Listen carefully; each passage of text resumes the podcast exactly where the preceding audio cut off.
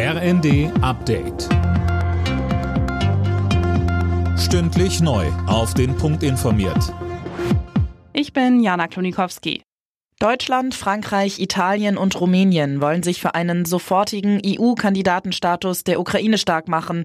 Das ist ein Ergebnis des Treffens von Olaf Scholz, Emmanuel Macron, Mario Draghi und Klaus Johannes mit dem ukrainischen Präsidenten Zelensky. Scholz sagte, wir wissen, es braucht Einstimmigkeit unter den 27 EU-Ländern.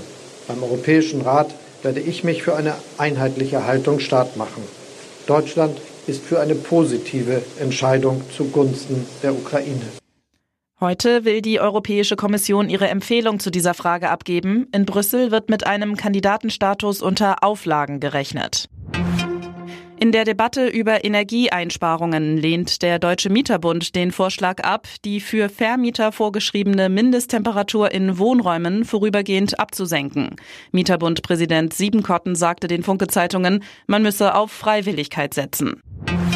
Im Kampf gegen Abrechnungsbetrüger will Bundesgesundheitsminister Lauterbach offenbar das Corona-Testsystem ändern. Wie die Süddeutsche Zeitung berichtet, sind ab Juli einige Änderungen geplant, Eileen Schallhorn.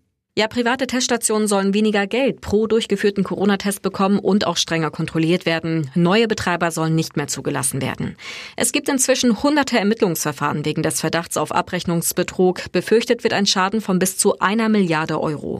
Nächste Woche trifft sich Lauterbach mit seinen Länderkollegen. Für Streit wird wohl der Vorschlag sorgen, dass die Länder künftig die Finanzierung der kostenlosen Bürgertests mittragen sollen.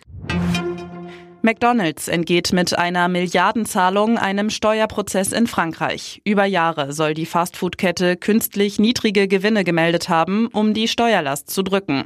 Jetzt zahlte McDonald's mehr als 1,2 Milliarden Euro. Ein Großteil davon sind Steuernachzahlungen.